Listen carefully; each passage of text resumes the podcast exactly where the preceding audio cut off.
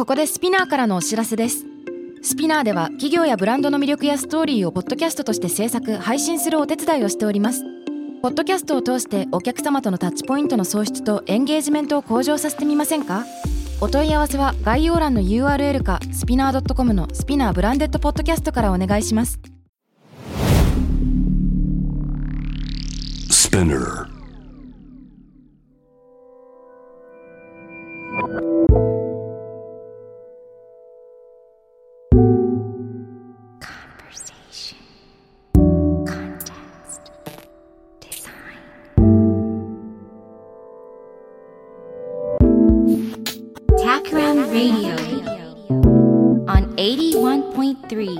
J-Wave。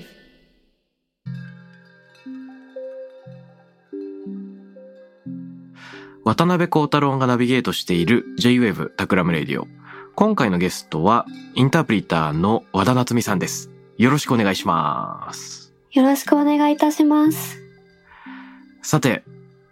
実はね、和田さんとはしばらくぶり、結構久しぶりなんですよね。最後に話したのはいつだったろうか。最後でもご一緒させていただいてたのは本当に 6,7 年前ですね。7年前そんな感じだよね。2015年そうですよね。2015年くらいに和田さんがタクラムのインターンで来ていて、タクラムの表参道オフィス、最初のオフィスだから2つ前のオフィスなんですけれども、表参道時代のその時にね、インターンの一人として参加してくれていて、はい、でいろんな一緒にプロジェクトはそんなにやってなかったかもしれないけど、なんかおしゃべりはいろいろしてたような気がします、はい、すごくいろんなロマンチックなお話を伺って、確かご結婚される前で、すごく僕の一方的な恋愛話を無理やり聞かせていたみたいな感じだったのかしら。そうです、そんなことないです、すいません。いい話です。はい、素敵でした。で、僕は僕であれですよ、和田さんの2121での作品展示とかね、そういうのは拝見したり、ウェブで映像を見たりとかっていうのはしていました。ありがとうございます。うん。あとはこの番組にも何回も登場してくれているドミニク・チェンさんがよく和田夏美さんをぜひタクラムレディオで呼んだ方がいいんじゃないかって、なんか3回くらいなんか断るごとに僕にこう言ってきてくれていて、そうですよねみたいな。嬉しいですね。会話はあったんだけど、ちょっとねタイミングを逃していて、ちょっと2022年というのがどういうタイミングなのかわかんないけど、今年が終わる前にぜひお呼びしたいみたいなので、今日に至っております。それはすごく嬉しいお話ですね。ありがとうございます。ドミニクさんに本当にお世話になってて、ICC の時の情報管制会研究会からずっと、この間の21の展示も含めて大変お世話になっているので、すごい嬉しいです、はい、なるほど。そのお世話になり方もちょっと後ほど詳しく聞きたいんだけれども、はい、おそらく、ね、和田さんのこと、初めて知るよっていう方もいるかもしれないので、和田さん何をしている人なのか、どういう人なのかっていうのを最初にちょっと簡単に聞いてよろしいでしょうか。はい。私は先ほどインタープリターというふうにおっしゃっていただいたんですけど、自分の今肩書きをインタープリターと名乗っておりまして、それは一体何なのかと言いますと、通訳とか媒介者とか解釈者とかいろんな定義があるんですけど、私の中では翻訳をしていく過程で様々なメディアを作ったり、つなぎ方を考えたり、あと遊び方や場の設計を考える人、もしくは博物館とか、自然館とかでの学芸員さんみたいな人たちのことをインタープリターと呼んだりもするんですけど、そういったまだ見ぬ世界というものをいかに開拓して発掘しながら、それを外に出せるメディアや方法を考えるっていうことをやっていきたいなと思っていて、インタープリターというふうに名乗っています。なるほど。はい。自分今は21の展示だったりとか、作品制作をして展示させていただくっていうこともあったり、あとカードゲームだったり遊びを作らせていただいたり、あとは今博士課程にいるので、博士論文に向けて自分の研究や自分の思いを言葉にしているっていうことをしている日々になっています。はい。なるほどですね。媒介する人、まだ見ぬ世界との出会い方をこうつなぐ人っていうような感じなのかな。そうですね。なんか物も結構作品も作ることはあるんですけど、それ自体も私の中から全てが出てくるというよりかは、誰かとか何かとの間で翻訳をしようとする過程で出てくることがすごく多いので、やっぱりすごくアーティストっていうよりかはインタープリターっていう方がしっくりくるなと思っています。うん、なるほど。めっちゃ面白いな。なんかちょっと一瞬脱線しちゃうかもしれないんですが、はい、僕自身たまに場の必要に駆られて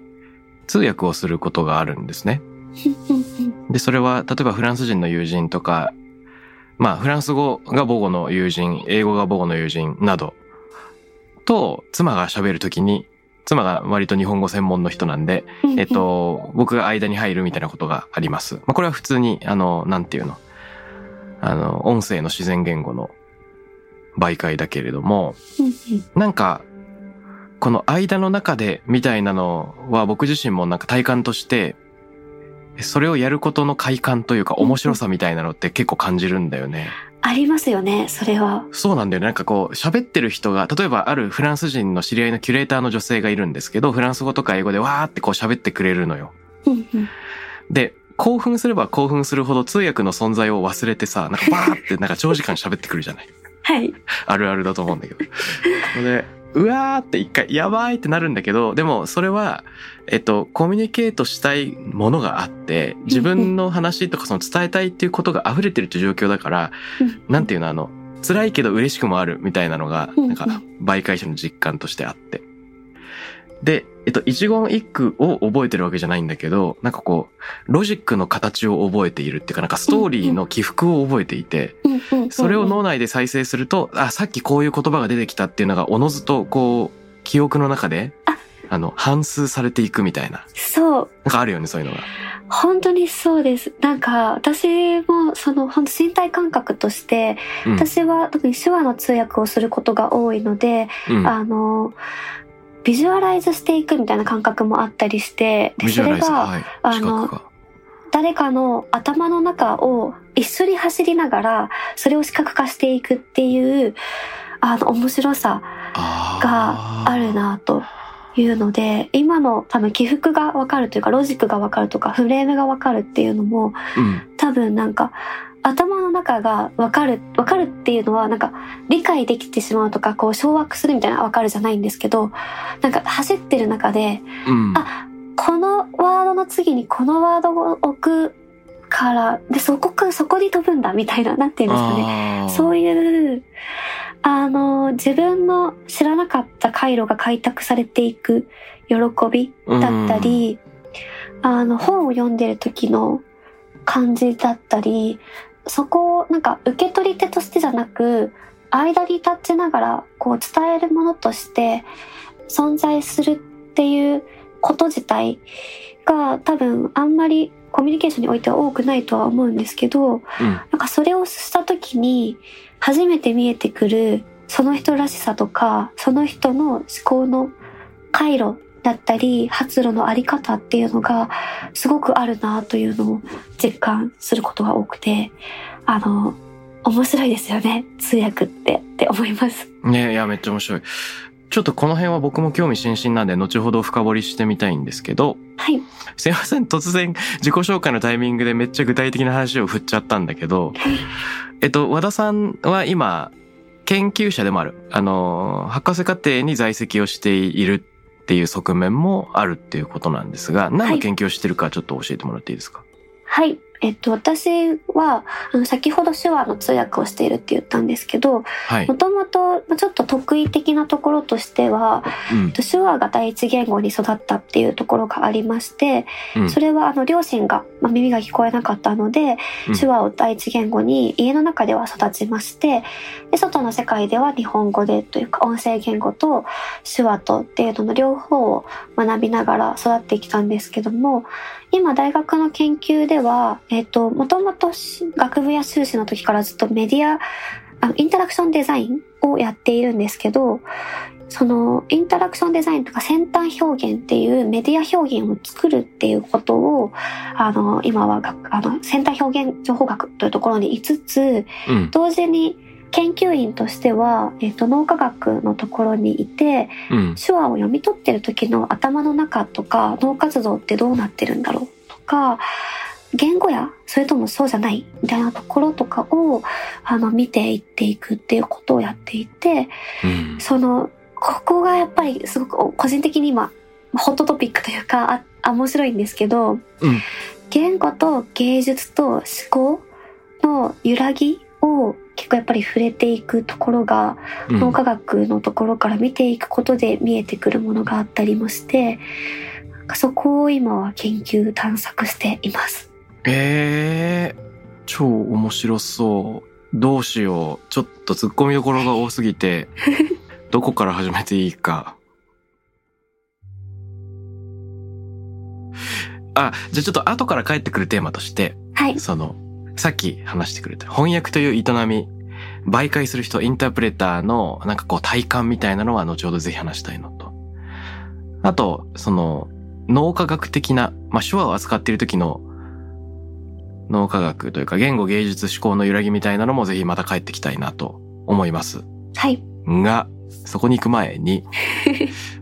手話が第一言語であるっていう話で、外の世界では音声言語、例えばね、ウェブのインタビューなんか読むと、保育園の頃とか祖父母との対話で電話を使って音声言語でっていうようなのは読んだんですけれども、はい、この手話が第一言語で生まれ育つっていう時の手話というのは、なんか手話って2つあるんですよね。日本語の音に沿わせるやつと、うんうん、あと独立した言語としてのサインランゲージというか、これどういう違いがあるんでしたっけ？そうですね、自然言語として、成り立ってきたというか出来上がった言語としては日本手話っていう言語がございまして、はい、それとあとはやっぱり日本語圏内というか日本の中でなんか日本語と手話を学んでいくときに記号が結構似てたりとか、どちらも借用がすごく多くあるので、例えば行くとか帰るとかそういう単語レベルでその単語に沿った語彙っていうのは手話の中にもたくさんあって、でその語彙を、日本語順に並べていくっていうのが日本語対応手話で、はいはいはい、で日本手話の場合は文法構造とか空間の使い方も全然手話的な文法や記号性を持つというような違いがあります。2つあります。日本語対応手話と日本手話。はい。というのがそれぞれ別の言語を世界を持っているということですね。そうですね。日本手話の場合はすごく映像的な表現だったり文法構造だったりここが結構私の個人的な研究のところにも重なるんですけど、ろう者同士があってそこから自然発生に生まれた言語っていうところに音の介在がなかったりするとか、あと映像的なイメージを映像的に置くみたいなことだったり、あとごめんなさい、この話ちょっと広げてしまって恐縮なんですが、いいですね、例えば音声言語は線的に置いていくものじゃないですか。線的に並んでいくし線的に並べていく、でも例えば視空間が自在に使える手話っていう言語だったら、視空間をどのようにして構造化して空間的に使って言語として成り立たせていくのかっていうところが、おのずからのスタートポイントが音なのか視空間視覚なのかまた体なのかによって全然違ったスタートポイントがあるのではないか。でその中で何が言語をたらしめていて、はい、何が手話っていう表現メディアというか体と目とっていうのを使ったことによって、どんなことが線的な言語とはまた違った形で現れているのかっていうところが探求しがいがあるところですね。いやー、超面白いですね。音中心の日本語対応手話と空間中心の日本手話とみたいな感じなのかな。簡単にしちゃうと。そうですね、なんかやっぱり音中心に出来上がった音声言語の世界っていうのがもうすでに、うん、なんていうかあってというか、すでにというか歴史的にも長らくあって、うん、でそれに対して日本手話っていうものとか自然発生言語としての手話っていうものと、あとはその間をつなごうとした結果試行錯誤の末出来上がったラベルというか線的に並べるけど手の形は使うっていうような趣旨日本語対応手話みたいなのがそれぞれに出来上がってきていて、うん、はい。ああ、なるほど。時間芸術っぽい日本語対応手話とちょっと空間芸術っぽい。うんうん、そうです。ああ、おー、面白い。なんかごめんなさい。これって我々が NHK のニュースを見てるときに教育とかで、音が聞こえながら同じ内容が手話で字幕みたいに出てくるとか、字幕というか手話がなされてるっていう状況って、これ日本語対応手話なんですか？まあそこは厳密性を持って言うと、情報保障としては例えば日本手話の方が理解がしやすい方っていうのが一定数いるので、うん、やはり日本手話で、提供されていることが多いと思うんですけど、でも中には日本手話じゃなくて日本語対応手話の方が分かりやすいっていう方もいらっしゃったり、うん、やっぱりその受け取り手の多様性っていうのは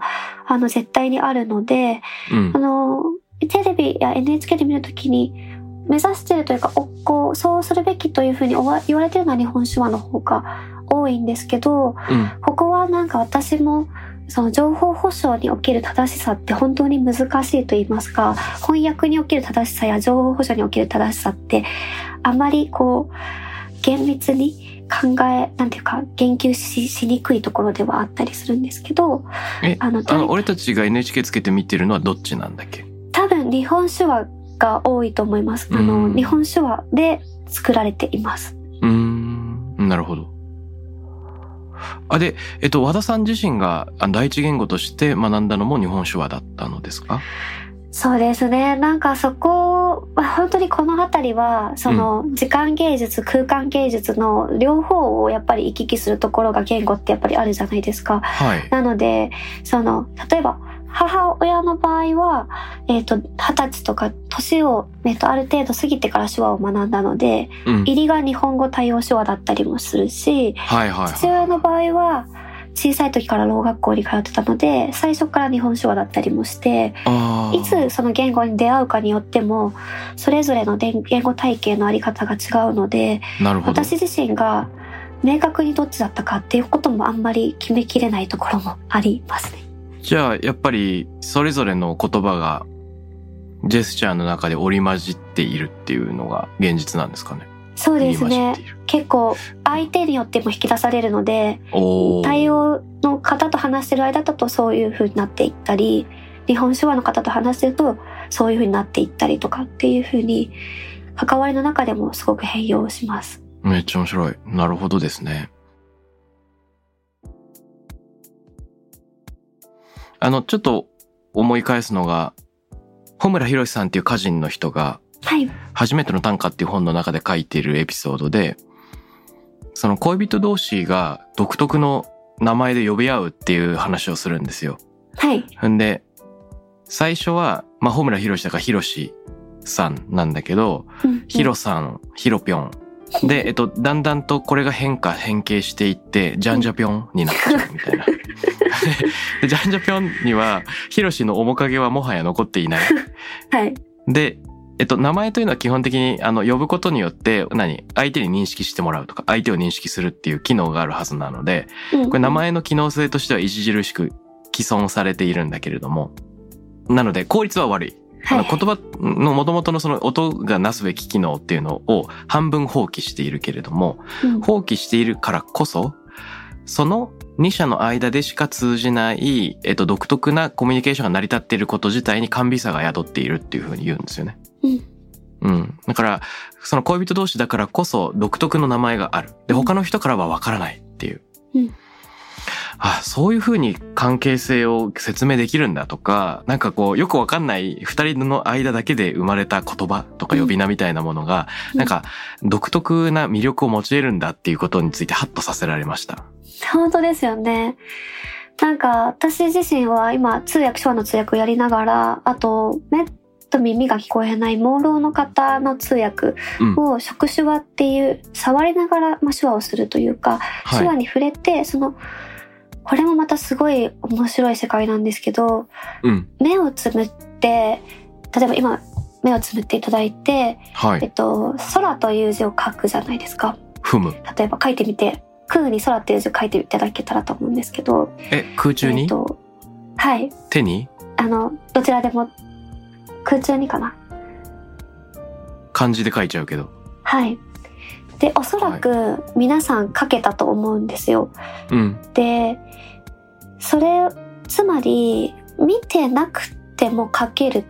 ってことは、うん、こう文字を書くときとかもこう見て書いているようで、実は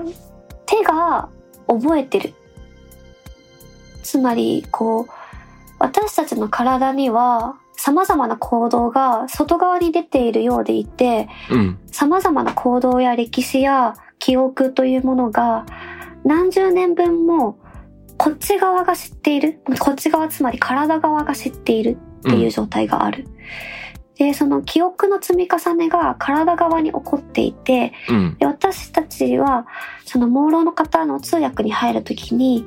彼らの体の記憶とまた手話っていうのの記号を一緒にこう体を動かしながら、こういうトレースを一緒にすると、それが光っていう意味になったりっていう手話の動かし方を一緒にトレースしてもらって、でその中で、言葉を共有したり翻訳したり伝えるっていうことをしているんですけど、なるほど。そういうこう視覚同士のビジュアルコミュニケーション、もしくは身体の中で記憶を探っていくようなこと、あとあるいは全盲の友人と一緒に音だけのゲームみたいなものを作ったり、それぞれいろんな感覚の中を巡っていると、うん、存在についてやっぱりすごく考えざるを得ない時が多くありまして、存在あるとは何かということ、うん、で例えばじゃあ輝くっていう言葉を盲ろうの方と一緒に、輝くとかブライトっていう英語のアメリカ手話を彼に伝えなきゃいけないっていう現場にいた時に、うん、じゃ輝くっていう言葉を伝えるには、光という概念が彼の中にどんな形で存在しているのかというところからスタートする必要があって、で光というものはやっぱり当然ですけど、私の中の光のイメージと孝太郎さんの中の光のイメージと、その私のまた一緒にやらせていた方の光のイメージっていうのは違うところから、どのように光がのイメージを共有することができるのか、うん、もしくはそれをちょっと待ってそもそもごめんなさい、ちょっと不勉強で、盲ろうの人がどういうふうにコミュニケーションが前提として成立するのかっていうのが分かんないんですけど、はいはい、その例えばなんだけど、日本語の文字を手のひらに書くと、それについては内容が意思疎通できるっていうことだったりするんですか？そうですね、いくつか方法があるんですけど、手のひらに書く手書き文字、手のひら書きなんか文字っていうのもあったり、うん、はい、あとこれはさっきのちょっと空に書くの話に近いんですけど、相手の手を取って一緒に文字を書く、はい、ああ、なるほどね。そうすることで体の動きを、ストロークを再現する、空中に一緒に文字を書くような、うんうんうんうん、あと、私がいつもしている方法は、私は手話をもともと通訳としてしてるんですけど、うん、その手話を、に手をこう重ねていただいて、山を下っていくとか、山のストロークを描く、うん、で歩くっていう手の動きをに手を触れていただきながら認識していただくというような方法。それはオリジナルの言語ってこと？それは触手話っていう、伝え方というか、手話という言語を起点としてそれに触れていただきながら翻訳をするっていうコミュニケーション方法ですね。ああ、決まった文法というか語彙とかがある。ある。なるほど。で、かつまた指点字っていう、指の、手の指の甲の先、ここか、手の指の裏なんですかね。指、はい、第三関節。第三関節の上を、パソコンを叩くようにこう叩いていくとかっていう文字の伝え方の指点字っていうもの。タイピングするような感覚。はい、タイピングするような方法。あ、いろいろあるんですね。そういった方々って、まあ、いろんなパターン、生まれつきの人もいるかもしれないけど、その途中で目がとか耳がみたいなことだったりするのかな。となると、なんていうの？アクセスできる、そもそもの日本語っていう知識がある中で、別の入り口からそれを吸収してるっていう、そういう感覚なんですかね。そうですね。音とか目じゃなくて。そうですね。文字とか本とか、例えば言葉っていうののインプットが聴覚だと難しいので、それを触覚的にどう、伝えていくか。で、かつその、今のお話で言うと、例えば中途の方の場合は、イメージっていうのがどこまであって、どこまでないのかとか、うん、例えば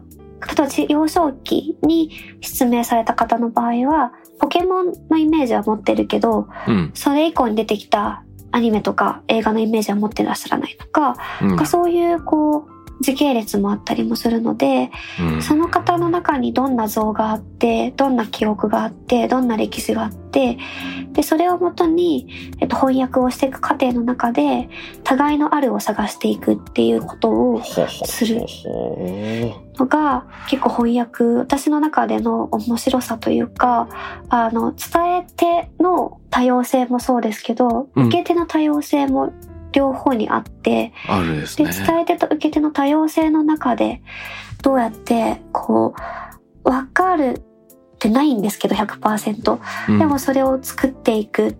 で、なんかそれがなんていうか、先ほどのちょっと穂村さんの話に戻ると、うん、名付けってものすらもこう変容していったり、うん、その人の中である種の定義みたいなのが生まれていったりとか、なんかそういうのに出会う瞬間みたいなのもすごく甘美だし、うん、だとなんかそれらがこうコミュニティによっても作り変えられていったり、意味が変わっていったりとか、うん、家族間の中でも様々な意味や定義になっていったり、ある種新しい名付けが生まれたり、うん、そういうこう、なんていうんですかね、こう言葉っていうものがとても不変なものとして世に置かれているようでいて、実のところ全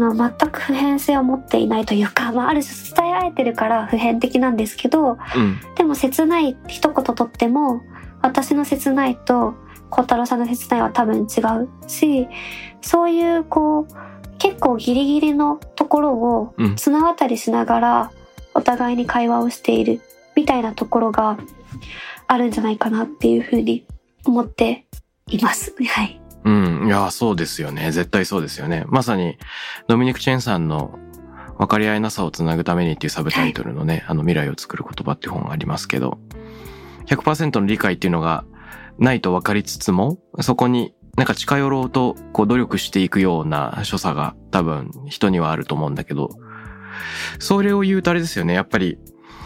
通訳する人とされる人の組み合わせの相性っていろいろあるよね、きっと。で、その組み合わせによって全然違うコミュニケーションの作法が生まれたり、語彙が広がったり、うん、まあ、または狭まったりっていうことが起こるんだろうね。そうですね。どんな映画やどんな文化を受け取ってきたかとか、うん、やっぱりその通訳の現場に行くときには、その人の中の水脈みたいなものを探っていくみたいなことだったり、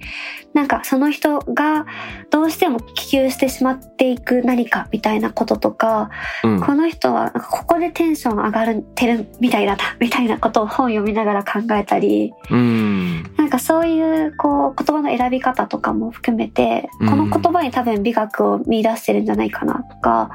なんかそういうことを結構考えながら翻訳、じゃあ通訳の現場に行くことが多い。いや、超面白いな。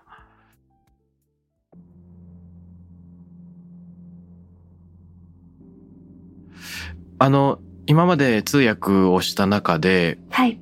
こういう言語世界を持ってる人なんだなっていう、なんか印象に残った出会いとかエピソードってありますか？そうですね。言語世界っていうと、結構なんて言うんですかね、アーティストの方とかの通訳の現場においてのその人の言葉にできないんだけど触っていきたいと思っている世界みたいなものを作品をすごくたくさん拝見していく中で、うん、そのでアーティストトークとかでこうそれをなんか全て言語化できているわけではほぼほぼ多分ないんですけど、うん、そのそこがなんていうかしずるのポイントというかなんかこうキュンとしてるんだなみたいなことに触れたり、うん、こう明らかにこの言葉から広がるその人のなんか語彙がここの領域だけすごい多いなみたいなこととか、なんかそれはすごく面白いですし、逆に言うと、これまで一番難しかったのは、バレエダンサー、バレリーナの方々の通訳の現場で、体がやっぱりこうもうすごく修練されているとか、すごくこう出来上がっている体の中でぽつりぽつりという、こう手が伸びやかになる感覚なんですっていう重さが、私の体じゃ一生たどり着けない。手が伸びやか、その手の伸びやかってどの手の伸びやかですかっていう、その体が追いつかないっていう意味での翻訳の難しさとしてはすごくずっとそのダンサーの皆さんの言葉は翻訳できなかったなというか、まあ、翻訳できないんだけど、うん、どうやったら近づけたかなとかすごい考えていることが多いです。それはバレリーナの方とどういう人を媒介してたんですか、和田さんは。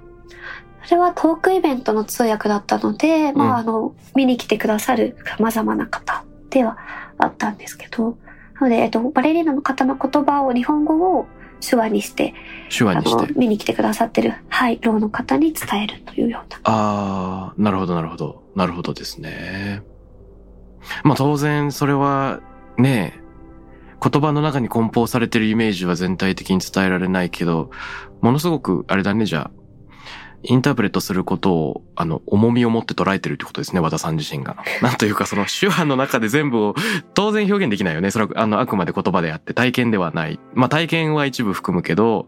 その人のバレエそのものではないものね。うん。なんか、うん、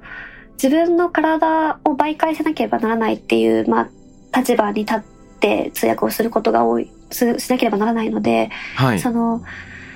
人の温度とか、その人の体感とか感覚みたいなものをいかにして乗せて伝えられるかっていうことを常に考えなければならないんですけど、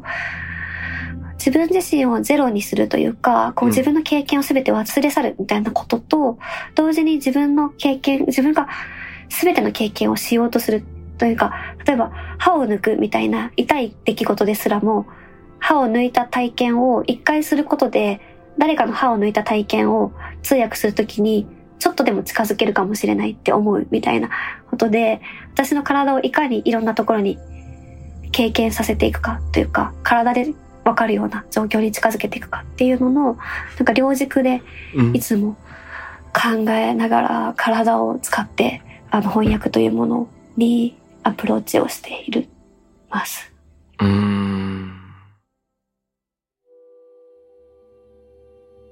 面白いなぁ。なんか、感情移入っていう言葉があるけど、それをまた別の形で行うというか、なんか身体感覚移入みたいなのがあるのかもしれないですね。インタープレッターの。まあもしくは和田さんには。そうですね。うん。うん、なんか多分そこが、手話と日本語だからこその面白さでもあるかなというふうにも、なんか思います。いやね。あるインタビューで和田さんが言葉だけでは伝えられないもどかしい気持ち、温度、空気があるっていうのを答えていたのを読んだんですけど、まさに今のところに重なってくるのかなとか、今ちょっと連想したのは、手話を使ってる人が登場する映画とか、ドラマとか、日本のものでも外国のものでも見ていると、やっぱりこう、まあドラマだからってなると思うんですけど、結構動きがドラマチックだなと思っていて、そこの中にやっぱり感情がこもっている。でも、抑揚考えれば、音声言語で喋ってる時もそこには当然抑揚がある。感情がある。で、それは込めている場合もあるし、隠そうとしても、まあ、漏れ聞こえてしまうっていうこともいろいろあると思うんですけど、体でも同じようなことなんだろうなとだんだん想像するというか、今なんかその解像度がやっと少しずつ高まってきたような気がしますね。なんかわからないなりに。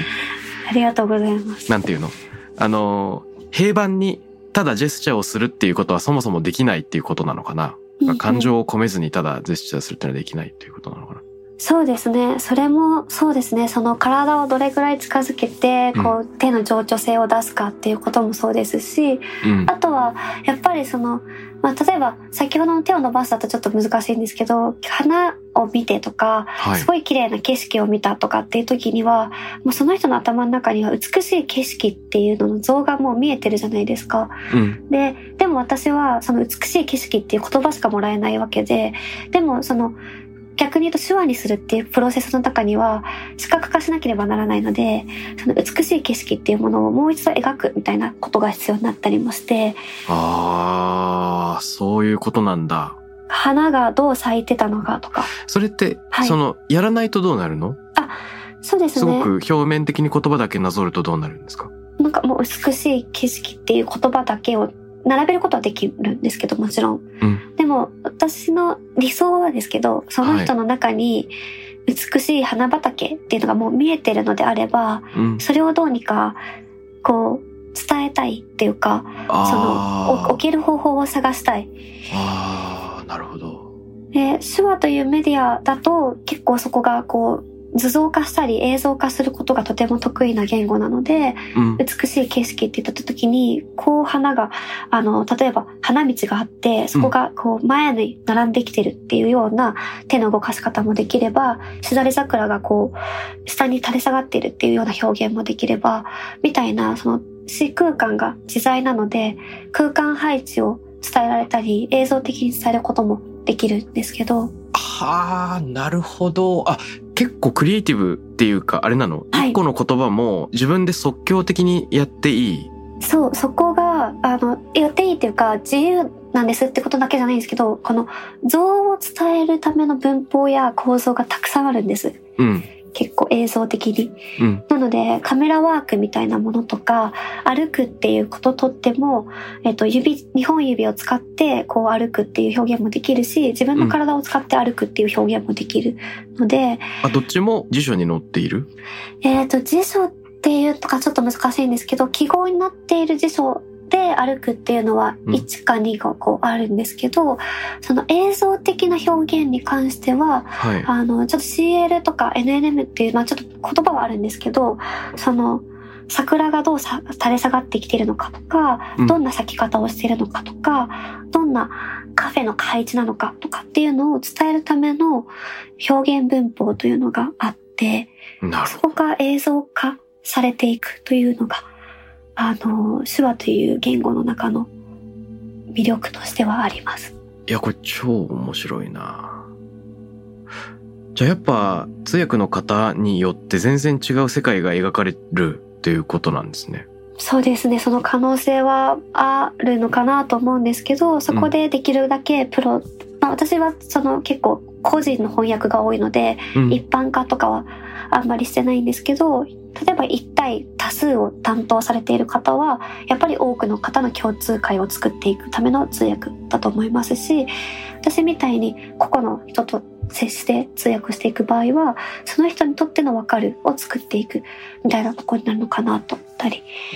これはやっぱり誰と誰をつなぐのかによって通訳者の個性もあるけど、そこのなんていうかベストを探るみたいなことなのかなと思います。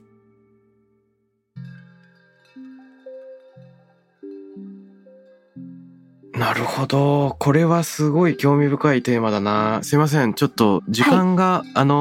一度一周分終わりなんですけど、そんな割にちょっと一ネタぶっこませていただくと、これね、込み入った話になってくるから来週でも良いかもしれないんですが、ちょっと記憶が曖昧です。ある、幼稚園での研究があって、保育士の方が絵本をどうやって読み上げるかっていうのと、それを、絵本を聞いている子供たちがどう反応するかっていうのの比較実験が行われたらしいんですけれども、は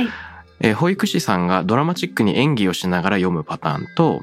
棒読みするパターンで、棒読みした方が子供たちの記憶の定着とか集中力が高かったっていうような結果になった。うん。面白い。で、これ僕は結構びっくりしたのですが、なんでかよくわかんないけど、まあ勝手に理由を想像するのであれば、むしろ平坦にすることによって聞いている側の想像力を刺激して自分なりのドラマを、まあその幼稚園児の子たちが見出すっていう余白を作ったのかもしれない。わかんないけど、でなんか演技した方がなんかよりドラマになりそうだけどそうでもないんだなっていうのをちょっと意外に思ったんですね。でこれはしかしあらゆることで同じかっていうとそれは分かんないですよね。だって絵本だったらビジュアルがあってで、言葉自然言語の音声言語があるからビジュアルがあるので平坦な抑揚のない言葉でもむしろそこで想像がはかどる補助線になってる可能性はあるから、だからこれ一般化はできないと思うんだけどそのどういうふうにドラマ性を再現するのか、これ単に、大きくするとか表現力を高めるっていうなんか一軸じゃ多分ないんでしょうね。そうでしょうね。なんていうの、どういう空間の使い方かとかそのボリューム感とか、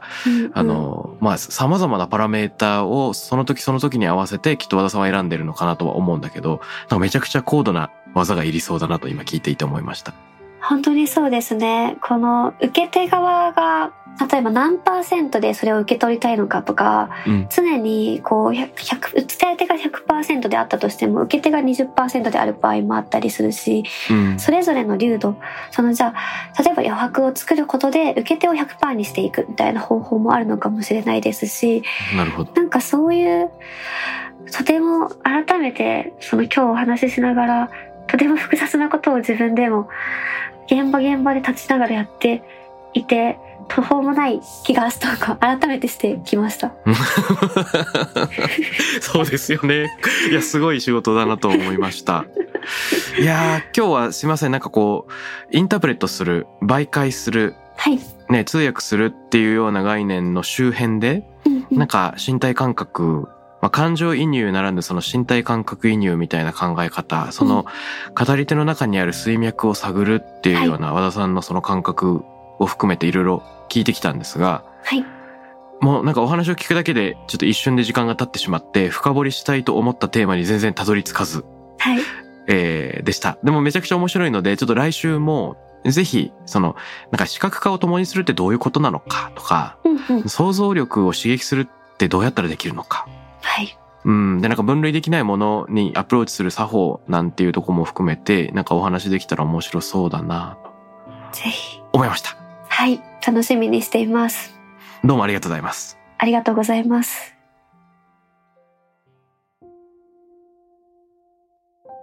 タクラムレディオに関するメッセージや感想はツイッターからハッシュタグタクラム813をつけてつぶやいてください。 TAKRAM813 です。また、僕、渡辺幸太郎への質問や相談などは、Twitter のダイレクトメッセージからも受け付けています。番組オフィシャルアカウント、@takuram813 をフォローして送ってください。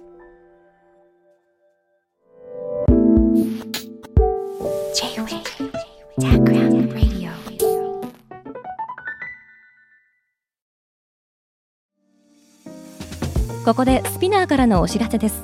現在様々な企業のブランデッドポッドキャストを制作しているスピナーでは自社開発したポッドキャスト管理システムソニックボールを用いたオリジナルのアンケートを実施しています。リスナーの属性データを可視化することで御社のニーズに合わせたコンテンツ制作が可能になります。スピナーホームページ内のコンタクトよりまずはお問い合わせください。